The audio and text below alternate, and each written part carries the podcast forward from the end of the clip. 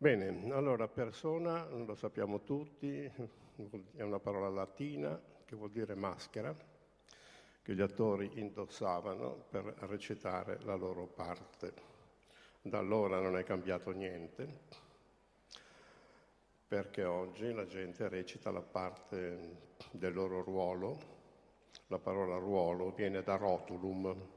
Gli attori antichi leggevano il rotolo, gli attori moderni che siamo noi leggiamo il nostro ruolo e le mansioni connesse al nostro ruolo. Ma questa non è tanto interessante questa etimologia, sì è vera, niente da dire, ma un teologo greco mi ha insegnato che persona etimologicamente vuol dire per sé unum, fondazione dell'individuo. Mentre i greci per dire persona non dicono per sé unum, dicono prosopos, prosopsis, la persona è colui che mi sta davanti ai miei occhi, persona è l'altro che sta davanti ai miei occhi. Questo cosa significa? Significa che la relazione sociale è il fondamento della mia identità personale. Io non ho un'identità per il fatto che sono nato. L'identità è un dono sociale. L'identità me la danno gli altri con il loro riconoscimento. Questo è un concetto fondamentale del pensiero greco. Aristotele dice che se uno entra nella città e pensa di poter fare a meno degli altri, o è bestia o è Dio. E a proposito di Dio, in un altro luogo dice che forse non è felice perché è monacos, perché è solo. Allora i greci avevano anteposto la società all'individuo, i cristiani hanno anteposto l'individuo alla società, perché porro unum necessarium est servare animam. La cosa più importante è salvare l'anima e l'anima la salvi a livello individuale. E la società, la società viene dopo, Agostino poi qui è esplicito, perché allo, alla, allo Stato conferisce il solo compito della limitazione degli impedimenti che si frappongono alla salvezza dell'anima. Quindi lo scopo dello Stato non è il bene comune, ma limitare gli inconvenienti che si frappongono alla salvezza dell'anima. Il modello è sempre quello individuale, e tant'è che Rousseau dice che i cristiani non sono buoni cittadini, lo possono essere di fatto ma non di principio, perché di principio quello che a loro interessa è salvare la loro anima cioè la loro individualità. Dopodiché quando io sento che oggi ci si lamenta dell'individualismo, dell'egoismo, del narcisismo, questi sono tutti derivati tragici del primato dell'individuo sulla società. E questo lo vediamo anche a livello sociologico. Io mi faccio gli affari miei e il bene comune lo lasciamo agli altri. E allora in questa maniera eh, dobbiamo recuperare il concetto greco di persona, colui che mi sta davanti. Colui che mi sta davanti, mm, anche Platone dice, se tu con la parte migliore del tuo occhio, che è poi la pupilla, guardi la parte migliore dell'occhio del, di, dell'altro, vedi te stesso. Ancora una volta, quel che tu sei, te lo dicono gli altri. Se un bambino dico che è bravo, cresce con un'identità positiva, se gli dico che è un cretino, cresce con un'identità negativa. Ma anche noi adulti, se andiamo avanti in carriera, cresce la nostra identità. Se ci fanno del mobbing, cresce, diminuisce la nostra identità. L'identità è un dono sociale, mettiamocelo bene in mente questa cosa e incominciamo ad anteporre la società all'individuo. Detto questo, svilupperemo questo concetto che cosa sono diventate le persone in due scenari? Il primo scenario è il scenario economico e il secondo scenario è lo scenario appena segnalato da Caride, è lo scenario tecnologico. Cosa è diventata la persona nello scenario economico? Lo scenario economico attuale è lo scenario dominato dal capitalismo diventato globale. Charles Bukowski dice opportunamente il capitalismo ha soppresso il comunismo. Bene, ora il capitalismo divora se stesso. Perché? Perché il capitalismo ha fatto diventare il denaro il generatore simbolico di tutti i valori. E la nostra cultura è una cultura che percepisce se stessa e il proprio benessere alla sola condizione che ci sia una continua crescita. Anche voi siete bombardati dall'invito alla crescita che si può realizzare attraverso il consumo. Mm? Ora l'Ocse mm, un paio d'anni fa aveva, no l'OPS, l'OPS, scusate, il PNUD, il Programma delle Nazioni Unite dello, per lo sviluppo, aveva detto che noi occidentali siamo il 20% dell'umanità, che per tenere questo livello attuale di vita abbiamo bisogno dell'80% delle risorse della Terra. Davvero possiamo ancora parlare di crescita? O parlare di crescita è un discorso di, non so, di un pazzo di un economista, non so che differenza passi tra i due, nel senso di una concettualità che non ha gran senso, perché non appena gli altri popoli incominciano a mangiare una ciotola di riso in più, e noi dovremmo in qualche modo non dico accontentarci del nostro livello, ma consumare di meno. Però dobbiamo crescere. Guai se non si cresce. Ecco, allora cosa, come ci vede questo mondo capitalista? Ci prevede non come persone, per carità. Anche se Conad dice persone oltre le cose, in realtà pensa che le persone abbiano un portafoglio in tasca per comprare le cose, naturalmente ma lui ci prevede esclusivamente come cons- produttori e consumatori in un circolo vizioso per cui se non consumi diminuisce la produzione, se diminuisce la produzione incomincia la disoccupazione, se incomincia la disoccupazione incomincia il disastro sociale. Allora bisogna consumare, consumare. Consumare vuol dire portare le cose al niente, Poc'anzi abbiamo sentito la parola nichilismo detta da Antonio Caridi, ma il nichilismo non è solo una faccenda filosofica, il nichilismo è, la nostra cultura, portare le cose al niente nel tempo più rapido possibile. Portare le cose al niente non è eh, la fine delle cose, magari la nostra macchina potrebbe ancora andare, ma non è più prestigiosa, non è più alla pace. Magari si potrebbe aggiustare il, frigorifero, ma il tecnico ci dice guardi che se lei il prezzo di ricambio di cui il suo frigorifero ha bisogno costa tot, le conviene cambiarlo e noi lo cambiamo. Cioè portiamo le cose al nulla nel tempo più rapido possibile. La data di scadenza non ce li hanno solo gli alimentari, ce l'hanno tutte le cose. È una società nichilista. Quelle macchinette che avete in tasca, che si chiamano telefonini, i vostri iPad, i vostri computer, hanno già il principio dell'autodistruzione inserito. Devono autodistruggersi, esattamente come il fenomeno biologico dell'apoptosi il nostro organismo se produce troppe cellule, queste si suicidano per mantenere la salute, se non lo fanno più subentrano i problemi. Bene, così abbiamo fatto anche noi con le cose, portarle al nulla nel modo più rapido possibile. E in questo ci sono due dimensioni molto importanti. La prima dimensione è la mm, moda. La moda è un'operatrice nichilista di prim'ordine, il vestito che l'anno scorso era di moda, quest'anno non va più bene. La macchina che era di moda, adesso è venuta fuori un'altra versione. Le scarpe non sono più di moda, il modo di vestire non è più di moda, cioè divora le cose nel giro di un anno, è un acceleratore di nichilismo la moda. Ma siccome noi di cose ne abbiamo già abbastanza, allora bisogna produrre non più solamente cose, ma bisogna produrre bisogni.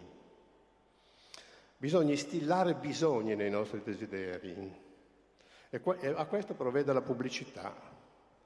La pubblicità ti instilla bisogni, crea bisogni, produce bisogni, in modo tale che quando questi bisogni sono stati interiorizzati, allora ti offre il prodotto che tu naturalmente compri perché adesso ne hai bisogno dopo averlo visto. Bene, per me è istruttivo quello che ha scritto il più grande economista, no, il più grande pubblicitario che abbiamo avuto nel Novecento. Uh, Friedrich Beigbeder, un tedesco che ha lavorato in Francia, poi è andato in America ed è diventato il pubblicitario più alla pace e facendo la pubblicità ha guadagnato milioni e milioni di dollari. Poi a un certo punto gli è venuta una crisi di coscienza e ha scritto un libro che noi abbiamo tradotto con il titolo Euro 37,50 Nell'introduzione Bike Beder scrive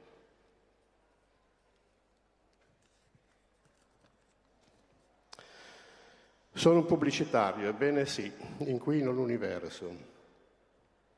Io sono quello che vi vende tutta quella merda, quello che vi fa sognare cose che non avrete mai. Cielo sempre blu, ragazze sempre belle, una felicità perfetta ritoccata in Photoshop immagini laccate, musiche nel vento. Quando a forza di risparmi voi siete riusciti a pagarvi l'auto dei vostri sogni, quella che ho lanciato nella mia ultima campagna, io l'avrò già fatta passare di moda. Io vi drogo di novità e il vantaggio della novità è che non resta mai nuova. C'è sempre una novità più nuova che fa invecchiare la precedente farvi sbavare la mia missione. Nel mio mestiere nessuno desidera la vostra felicità, perché la gente felice non consuma. Friedrich Beigbeder, leggetelo questo libro. Bene, la, la società capitalistica ci prevede come produttori consumatori, questo consumo va accelerato, bisogna aumentare i consumi. Naturalmente aumentando i consumi si aumentano i rifiuti, io non so, i nostri nonni non producevano tutti quei rifiuti. Noi sì li produciamo a montagna, non sappiamo più dove metterli. La qualità dei nostri consumi sono dei consumi aberranti. Sentivo stamattina una statistica, ero a Padova in un telegiornale mattutino, che un indiano produce rifiuti e inquina l'universo 16 volte più di un indiano. Anche noi europei non è che siamo tanto indietro. E qui varrebbe ricordare a questo proposito quella bella frase di Gunther Anders, il quale dice se noi trattiamo il mondo come un mondo da buttare via, finiremo per trattare l'umanità come un'umanità da buttare via. E già abbiamo incominciato a farlo, no? Anche l'umanità viene buttata via dopo che ci siamo allenati a far buttare via le cose. Con la globalizzazione mm, il capitalismo è diventato mondiale e però noi, noi occidentali, avevamo inventato anche dei valori a difesa delle persone. Abbiamo inventato i diritti umani, che sono un riconoscimento della persona. Abbiamo inventato la democrazia, che è un riconoscimento delle opinioni delle persone. Abbiamo inventato il mercato, che è pur sempre una cosa razionale rispetto al furto, alla guerra, all'approvvigionamento con la violenza. Però quando andiamo in giro, andiamo in Cina, di diritti umani non ne parliamo più, di democrazia neanche, parliamo solo di mercato. Dopo diciamo che gli immigrati ci distruggono i nostri valori, ma siamo noi che abbiamo rinunciato per primo. Diritti umani e democrazia non entrano mai nel gioco delle relazioni internazionali a sfondo mercantile. Lì funziona solo il denaro, funziona solo il mercato. E questo mercato, mm, si può fare una rivoluzione nei confronti del mercato? Purtroppo no. Le rivoluzioni sono finite da noi. E questo ce l'aveva già annunciato o comunque profetizzato Hegel, dove in un passo della fenomenologia dello spirito dice che la lotta di classe può avvenire solo se c'è un conflitto tra due volontà, la volontà del servo e la volontà del Signore. Metaforicamente nel 1968 il servo poteva essere individuato in agnelli, il Signore poteva essere individuato in agnelli e il servo nella classe operaia conflitto tra due volontà, vince uno o vince l'altro. Adesso sia il servo che il Signore sono dalla stessa parte e hanno come controparte il mercato. E come fai a prendertela col mercato? Io che conosco il Veneto perché ho insegnato a Venezia 37 anni mm, e mi sono occupato un po' di questo mondo veneto, quando sono arrivato nel 1975 c'era una fabbrichetta e mezza per famiglia. Quando me ne sono andato via nel 2012 le fabbrichette erano molto diminuite, ma nel frattempo c'erano suicidati anche tanti padroncini. Signore e servo sono dalla stessa parte, non c'è più il conflitto tra due volontà. E come fai tu a prendertela col mercato? Un mio amico Romano Madera, filosofo, dice che il mercato è nessuno. Poi ci ricorda naturalmente Omero che nessuno è sempre il nome di qualcuno, però questo qualcuno chi è? Dov'è? Quindi la rivoluzione è impossibile. E allora la domanda che ci, che ci poniamo, i fini dell'economia sono anche i nostri fini? Quello che noi desideriamo dalla vita esat- coincide esattamente con quello che l'economia desidera? Oppure quello che noi desideriamo sono semplicemente aspirazioni non previste dal codice economico?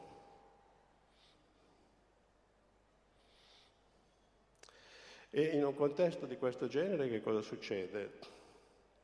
Succede che noi siamo percepiti unicamente per quel tanto che produciamo profitto.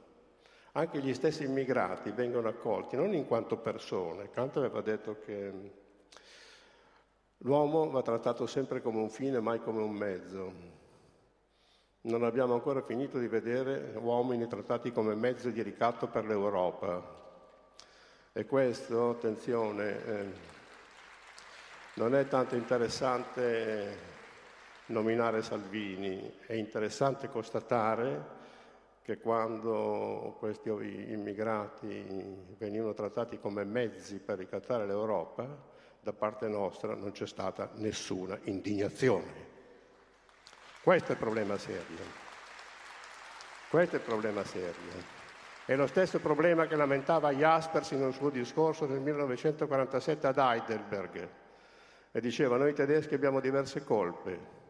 Abbiamo colpe giuridiche, ci penserà il Tribunale di Norimberga. Abbiamo colpe politiche perché Hitler l'abbiamo eletto noi. Attenzione quando vi si dice ma io sono stato eletto, anche Hitler è stato eletto. Come diceva Giovanni Sartori, il grande politologo, l'elezione è un modo di scegliere i capi, non è il sintomo della democrazia. La democrazia vuol dire fare degli asili nido e democrazia vuol dire togliere le attese nelle strutture sanitarie. Democrazia significa consentire a tutti di studiare per quel tanto che è possibile. Democrazia significa avere la casa, questa è la democrazia. Eleggere i capi non è necessariamente un emblema di democrazia. E non dimentichiamo che Hitler è stato eletto. Abbiamo delle colpe morali, proseguiva mm, Jaspers Abbiamo delle colpe morali perché sapevamo tutti quello che stava succedendo vicino a casa nostra. Li vedevamo i fumi, sapevamo e non abbiamo detto niente. Ecco qui il problema, non abbiamo detto niente. Ma soprattutto, concludeva Jaspers, abbiamo una colpa metafisica che consiste nel fatto che noi tedeschi siamo ancora vivi. Perché noi siamo vivi e quegli altri sono morti? A causa nostra e nel nostro silenzio? Questa è la colpa metafisica. Certo, io non sono colpevole di essere nato in Lombardia, di aver avuto l'opportunità di lavorare e di vivere in maniera decente. Non sono colpevole, ma un po' sì, perché io appartengo a quella nazione, l'Occidente, che è vissuto rapinando le materie prime ai popoli che attualmente scappano dalle loro terre io sono vissuto in Occidente che una volta terminato il colonialismo politico ha iniziato il colonialismo economico. Io appartengo all'Occidente, perciò anch'io ho una colpa metafisica. Ciò nonostante mi si invita a crescere. A scapito di chi? Chiudiamo qui il discorso dell'economia ed entriamo nell'ultimo scenario, che è lo scenario della tecnica. Anche qui è stato ricordato da Antonio Carilli opportunamente che la tecnica viene pensata solitamente come uno strumento nelle mani dell'uomo. Sì, una volta era così, ma solo perché la tecnica era elementare. Oggi non è più uno strumento nelle mani dell'uomo. Oggi la tecnica è il nostro ambiente e l'uomo è diventato un funzionario di apparati tecnici. Se è vero come è vero, ce lo dicono gli stessi scienziati, che oggi la nostra capacità di fare, fare tecnicamente, è enormemente superiore alla nostra capacità di prevedere gli effetti del nostro fare, noi ci stiamo muovendo tecnicamente a mosca cieca.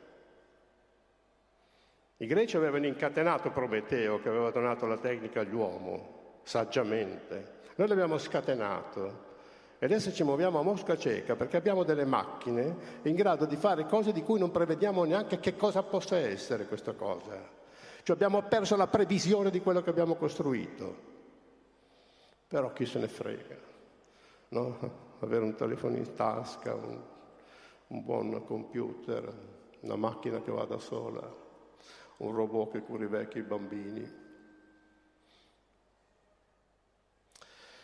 Bene, la tecnica, anche qui Hegel c'è di grande aiuto, perché Hegel un giorno ha detto che mh, quando un fenomeno aumenta quantitativamente, quantità, non abbiamo solo un incremento quantitativo di un fenomeno, ma abbiamo anche una variazione qualitativa radicale del paesaggio.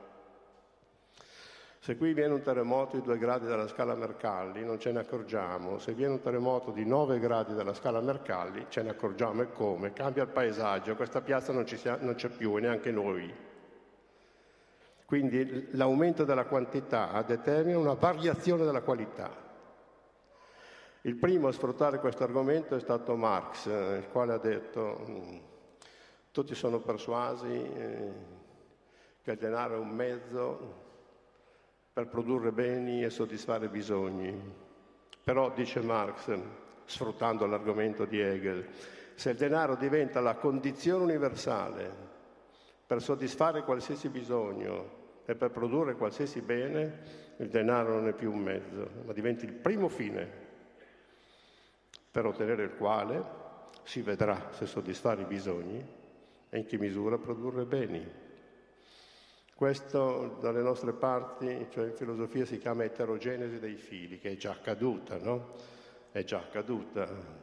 Noi non guardiamo le cose, per, non produciamo le cose a partire da ciò che servono, ma produciamo le cose per vedere quanto profitto ci procurano. E di queste perversioni mentali non abbiamo la più pallida consapevolezza. Bene, se questo argomento di Hegel e di Marx lo applichiamo alla tecnica, se la tecnica è la condizione universale per realizzare qualsiasi scopo, la tecnica non è più un mezzo, ma il primo scopo che tutti vogliono, perché senza tecnica lo scopo diventa un sogno. Cosa succede? Eh, succede che le conseguenze sono terribili, qui mi limito solo a fare un piccolo indice. Eh, la politica smette di essere il luogo della decisione, Così l'aveva pensato Platone. Platone l'aveva chiamata basiliche tecne, dicendo che le tecniche sanno come si devono fare le cose e la politica invece sa perché e se si deve fare, si devono fare quelle cose. Quindi il luogo della decisione. Oggi la politica non è più il luogo della decisione perché per decidere guarda l'economia. Il luogo della decisione si è spostato nell'economia. L'economia a sua volta per decidere guarda le risorse tecnologiche, per decidere i suoi investimenti guarda le risorse tecnologiche. E quindi il luogo della decisione è nella tecnica, la quale non ha in vista uno scopo. La tecnica ha come sua etica, si può fare tutto ciò che è possibile fare, c'è da conoscere tutto ciò che è possibile conoscere. Qui bisogna recuperare quel concetto pasoliniano che distingueva lo sviluppo, che è un potenziamento di una strumentazione tecnica, dal progresso, che è il miglioramento della condizione umana.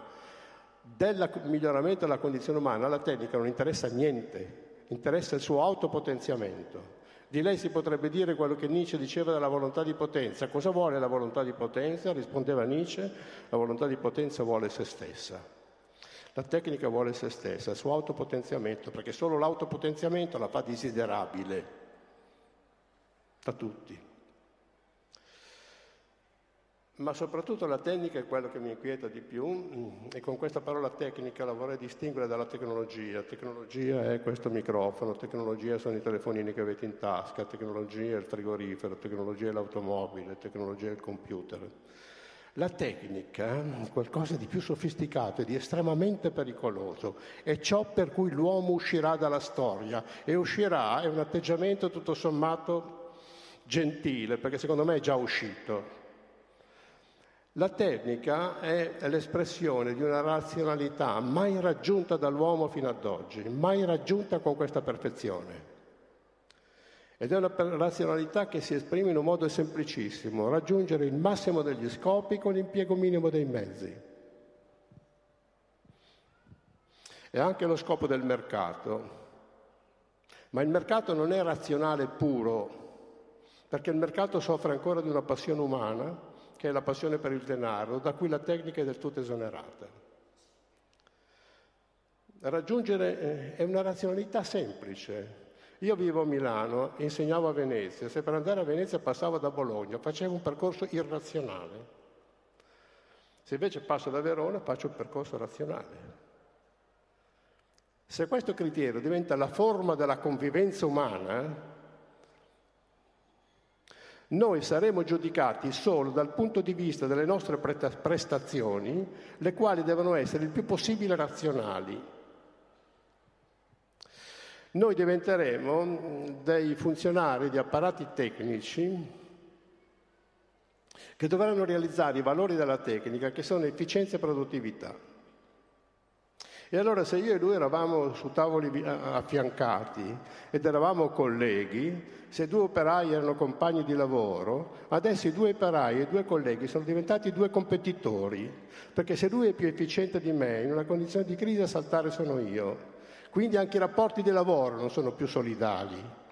E c'è una competizione continua, uno sguardo sospettoso, una sfiducia radicale reciproca, questo è il prodotto dell'assunzione dei valori della tecnica, efficienza e produttività. E la coscienza, la persona con la sua coscienza, quella non conta più niente. Perché se dalla direzione della banca arriva a tutte le agenzie e dalle agenzie arriva agli impiegati l'ordine di vendere dei derivati o, o dei prodotti finanziari che sono spazzatura, e ciascuno ha il compito di venderne un migliaio all'anno, non pensate che questa pratica è finita nel 2008. Vi garantisco che va avanti ancora oggi. Cosa fa l'impiegato che si trova in quella condizione? La sua coscienza gli dice no, non lo voglio fare, però se non lo fai perdi il lavoro, ti licenziano e quindi lo devi fare. A questo punto dove va la responsabilità personale, visto che parliamo di persona? Sparisce. La tua responsabilità si limita esclusivamente ai superiori. Non c'è più una responsabilità tra me e chi mi sta di fronte. Pros opsis, dicevano i greci. La responsabilità è solo nei confronti dei superiori. Esattamente il modello nazista. Quando i nazisti, interrogati nei tribunali, e gli si promuovevano le loro accuse, qual era la loro risposta? Ma io ho obbedito agli ordini, la risposta esatta è nell'età della tecnica. Se tu hai seguito il protocollo in ospedale, se tu hai proseguito il protocollo in ospedale, tu sei tutelato, caro medico. Ma magari il paziente non rientrava in quel protocollo, oppure come ho sentito io in un congresso di medici, in un maestro di medici di cardiologia c'era il massimo esponente della cardiologia americana, da tutti onorato come proprio il più bravo di tutti, il quale diceva che i pazienti si collocano in una curva di, una curva di Gauss, dove i protocolli, diceva lui, funzionano per quelli che si trovano nel mezzo di questa curva, ma quelli che si trovano all'inizio e alla fine di questa curva, i protocolli li ammazzano. E il medico fa questa operazione individuale o applica il protocollo? Capite cosa vuol dire queste cose? Nella scuola, quanti professori si sentono a posto se fanno il programma ministeriale e poi non conoscono neanche i loro studenti? Quanti? Quanti sono? E qui non dico una cosa strana. Ne consegue che a questo punto che la responsabilità personale sparisce, sparisce solo l'osservanza alle regole dell'apparato. Un piccolo esempio, Gita Sereni, eh, che era una giornalista ungherese, ha intervistato Franz Stangl, che era il direttore del campo di concentramento di Treblinka, e gli ha fatto 170 interviste che sono state pubblicate adesso in un libro di Adelphi intitolato In quelle tenebre e per 170 volte ha chiesto a Franz Stangl, scusi ma lei eh, cosa provava a fare le cose che faceva? Franz Stangl non risponde mai a questa domanda. Alla fine a Gita Serene viene il sospetto che Franz Stangl non risponde non perché si vergogna, ma perché non capisce la domanda. Alla fine dice, ma perché continua a chiedermi questa cosa, cosa provavo? Quello che io provavo non è interessante. Io dovevo eliminare 3.000 persone entro le 11 del mattino, 5.000 entro le 5 del pomeriggio, il giorno dopo si ricominciava. Io non ero incaricato di provare qualcosa, ero incaricato di far funzionare perfettamente la macchina. Io ero un buon lavoratore, un buon funzionario. Guardate che nell'età della tecnica è così. Guardatevi intorno, fate esperienza sul vostro luogo di lavoro se le cose non funzionano così. Andiamo avanti, finiamo. Mm. La tecnica ormai ha invaso tutti gli scenari e quindi ci ha reso tutti funzionari di apparati. Abbiamo parlato del professore che quando fa, eh, si attiene ai, ai compiti ministeriali ha assolto il suo dovere, perché no? Perché no? Nelle scuole milanesi, ad esempio, non si fa più il tema in classe, non so se anche qui. E al posto del tema si fa la comprensione di un testo scritto. Ora, io dico che nel tema viene fuori la soggettività dello studente.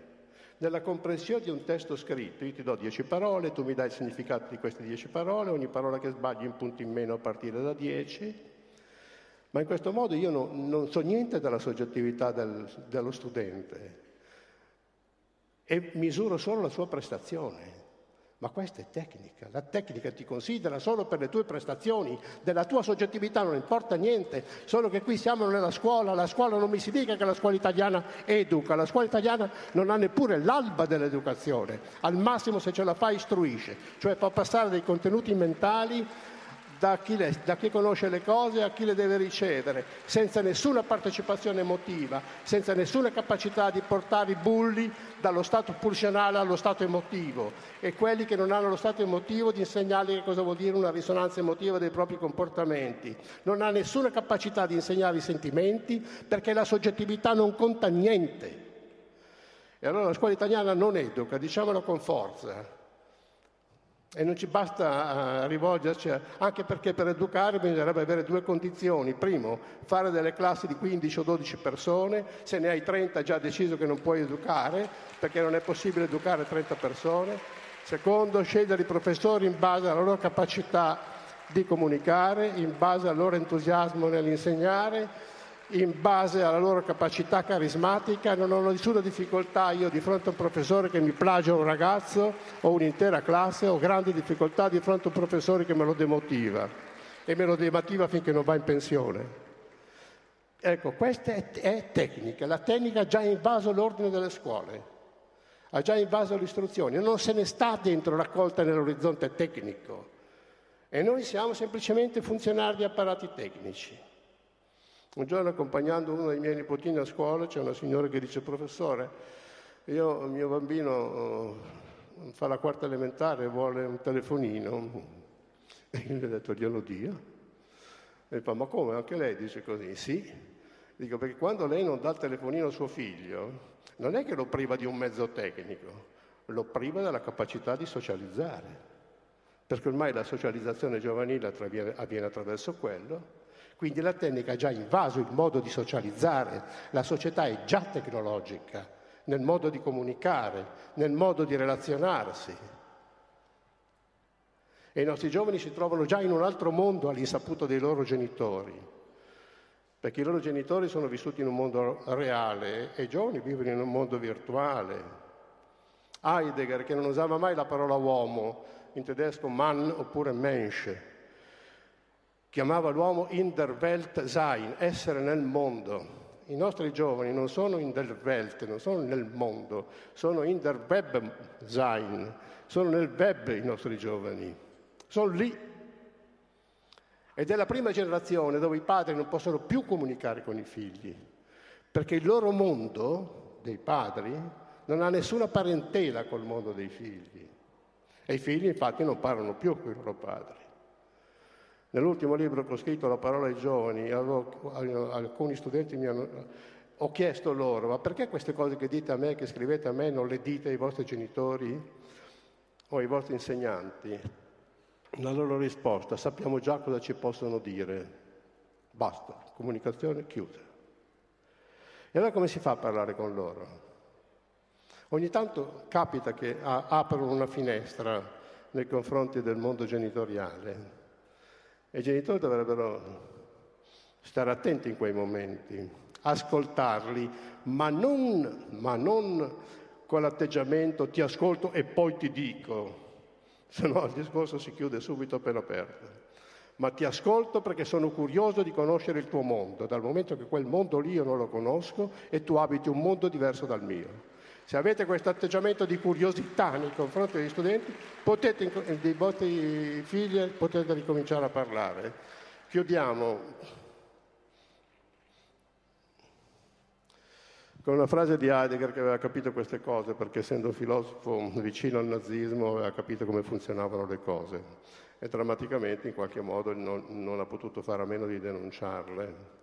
Nel 1951 scrive Inquietante non è che il mondo si risolvi in un unico enorme apparato tecnico-economico. La cosa più inquietante è che non siamo affatto preparati a questa radicale trasformazione del mondo. Ma la cosa ancora più inquietante, siamo alla terza inquietudine, è che non abbiamo un pensiero alternativo al pensiero in grado di far solo di conto. Denken als Rechnen pensiero che fa solo i calcoli, calcoli economici, calcoli tecnici. Non abbiamo un altro tipo di pensiero. Con che cosa pensate di poter fare un'obiezione a questo scenario se il nostro modo di pensare è unicamente questo? Non ho mai dimenticato la storia di una ragazza che è venuta su con un'arpa una volta su un treno, un'arpa non grande come quella della Scala, un po' più piccola, ma comunque ingombrante, le abbiamo fatto posto tutti perché ci aveva un po' commosso, un signore molto elegante, l'ha intrattenuta per mezz'ora discutendo della virtù di, questa, di, questo strumento, come si usa, quando si usa, con che cosa si accorda, che occasioni ci sono per suonarlo e via di seguito. E quando la ragazza sembrava soddisfatta per questo riconoscimento, ecco qui di nuovo il riconoscimento, alla fine si sente dire da, da questo signore, scusi, eh, un'ultima domanda, io l'ho vista molto entusiasta, ma a suonare l'arpa dov'è il business? Ecco, pensiero come calcolo, calcolo dell'utilità. Non sappiamo più cos'è bello, cos'è vero, cos'è giusto, cos'è santo. Sappiamo solo che cos'è utile. E con questo tipo di mentalità vogliamo avere speranza di cambiare qualcosa? Non mi chiedete cosa si può fare. Proprio niente a partire da questo sfondo mentale. Grazie.